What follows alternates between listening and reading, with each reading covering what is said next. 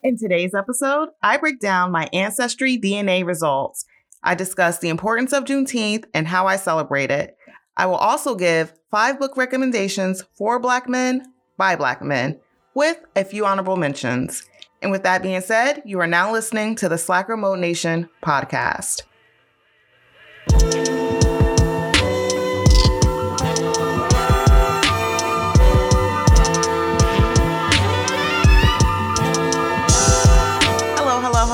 I'm a lady named D. This is the Slacker Mode Nation podcast. If this is your first time listening, welcome. And if you're a returning listener, welcome back. I truly appreciate everybody that is supporting me right now. I love you guys. You guys are amazing. The first thing I want to get into is my Ancestry DNA results. Now, I actually did the test in November. There's a video on Instagram of me opening the box, putting the sample in a tube and sending it off.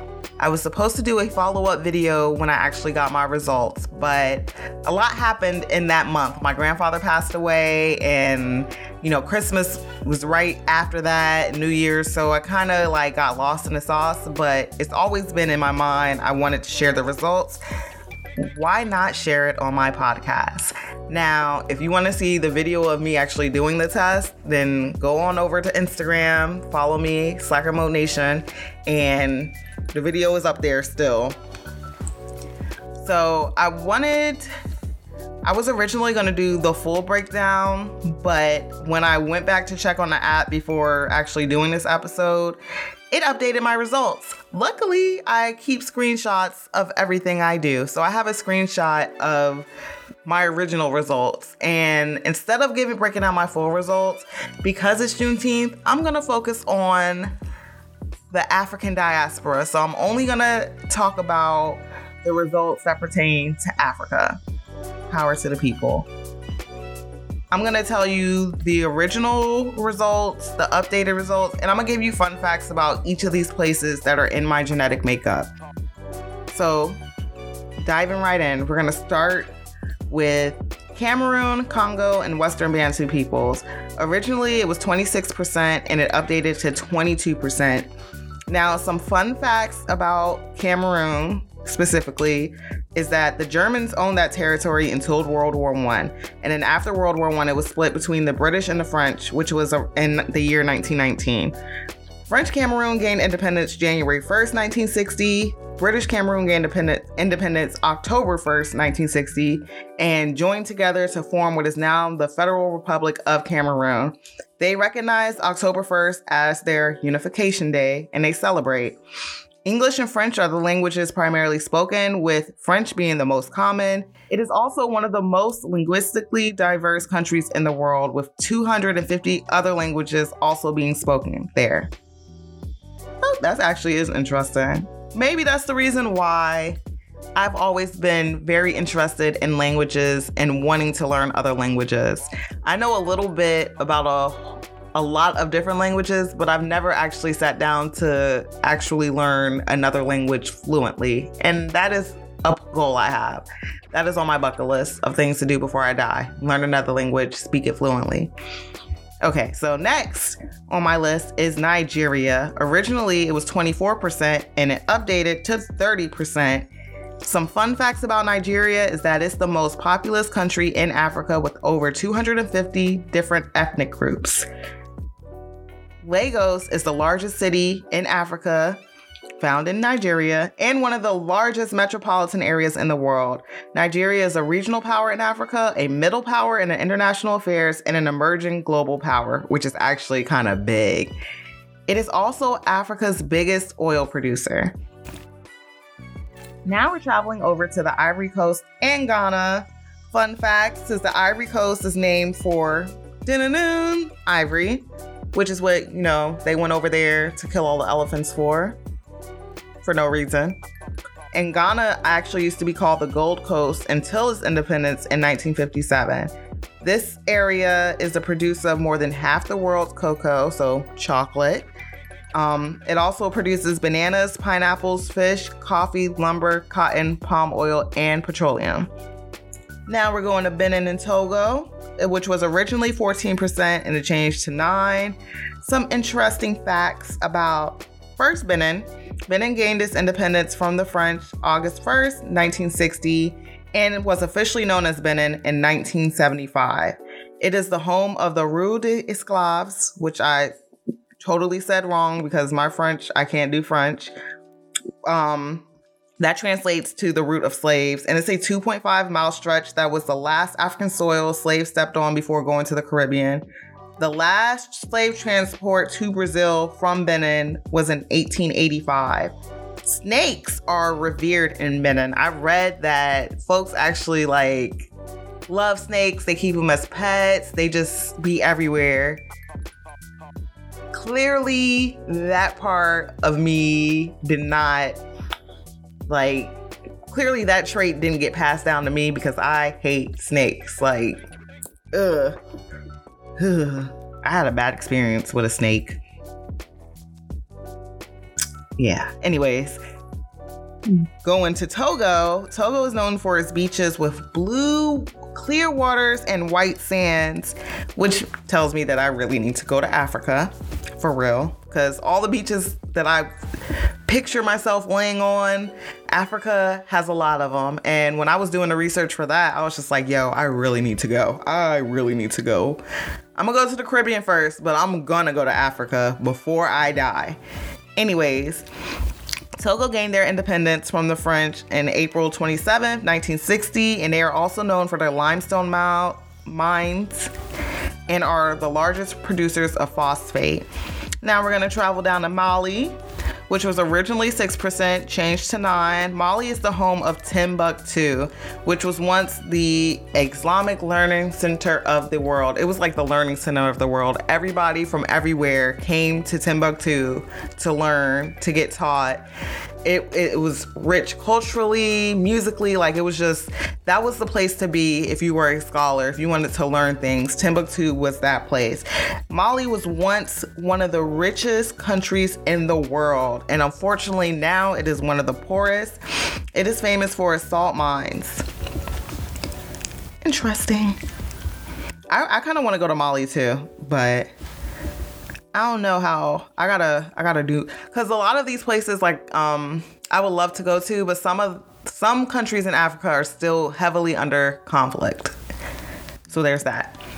Okay, now we're traveling down to Senegal, which didn't change, 3%, and they are the first African country that is going to host the Olympics specifically the Youth Summer Olympics, which was originally supposed to happen this year, but it was postponed to two, uh, 2026, probably because of COVID. They're known for their delicious cuisine. They're the originators of jollof rice, and they are also known for their fabric mo- market and the African Renaissance Monument, which, when it was erected, the president at that time said, It brings to life our common destiny.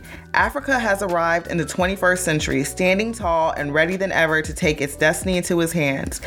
Another president said of this monument that it does not belong to Senegal, it belongs to African people wherever we are. And fun fact, it cost around 27 million US dollars to make. It is huge. If you don't know what it is, definitely hop on Google. I'm gonna post a picture on my Instagram of it, but it, it's it's massive. I definitely want to go to Senegal to see it.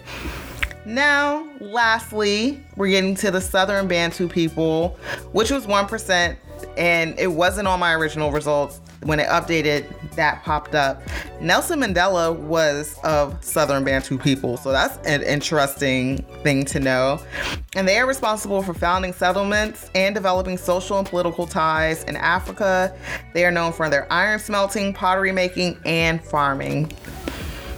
So that's pretty interesting. Now, I, I will not I cannot describe how exciting it was for me to do that and for me to get those results and know a little bit something. Now I can say, now I can do more research into my history and my people and everything about them. Now I can know more about my culture. Now I can teach my kids more about my culture, which is really all that it's about. And I'm gonna get back to my family tree. I started my family tree. I got to like four generations and then I kind of like hit a little plateau, but that is a Herculean task that I'm definitely going to tackle.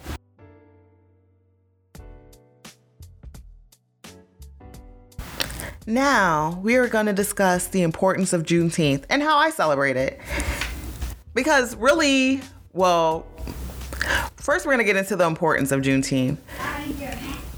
Juneteenth is important because everybody believes that slavery ended when the Emancipation Proclamation was signed, which is when it actually should have ended. However, over in Galveston, Texas, or over in Texas, the slave owners knew that slavery had ended, but they failed to inform that the slaves that well, technically they weren't slave. Well, it's one of those like, how do you say it? Because by definition, they should not have been slaves, but they were still enslaved. They were still, nothing had changed until 1865, June 19th, when somebody rode out to the west, to Texas, to inform all the black people there that, yo, y'all supposed to be free too.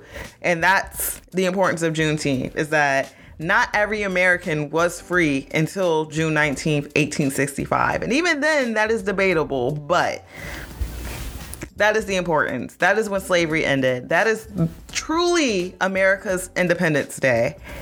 Everybody, we gained our independence, well, we celebrate the 4th of July, but like if you think about it, when the 4th of July happened, America definitely wasn't what it was today. The territories America owned were small. It wasn't until we expanded west and all that that we actually became the country that we are today.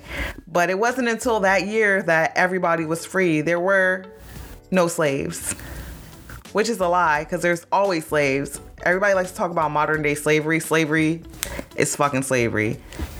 Stop giving it extra terms. There's no such thing as modern day slavery. Slavery is fucking slavery, period. Anyways, how I celebrate Juneteenth is pretty much how I celebrate the 4th of July. I make it a very big point to educate not only my kids, but anybody that comes to ask me. My homegirl asked me about the colors of Juneteenth. Like, what do the colors represent? Blood, prosperity. Um, damn, my fault. I had to go look that up real quick because I knew two of those, but could not, for some reason, I can't remember all three. But the colors of Juneteenth are represented by red, black, and green. And those three colors represent blood, soil, and the prosperity of Africa and its people. And that is according to the Pan African Alliance.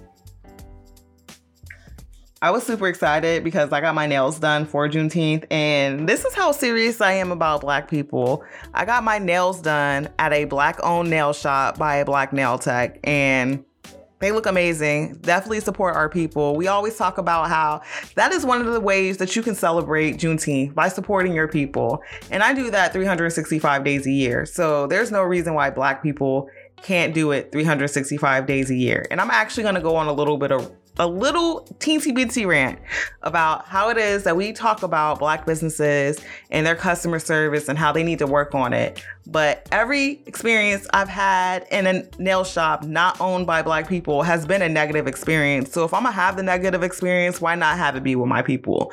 You get shitty experiences every time you go to fucking McDonald's and Walmart, but y'all still shop there. Cut the shit out. Stop making excuses for why we don't support our own people. And rant. All right.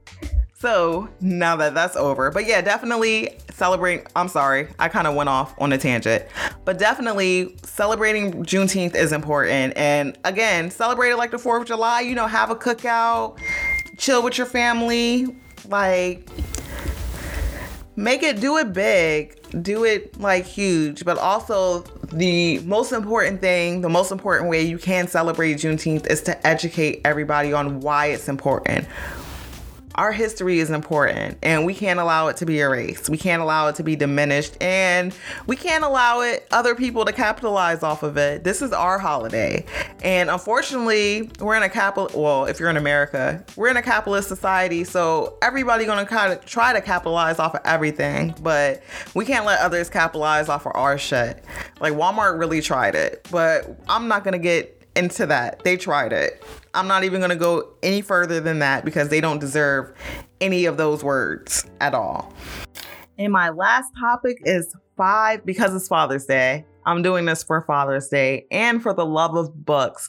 But my last topic is five books by Black men for Black men.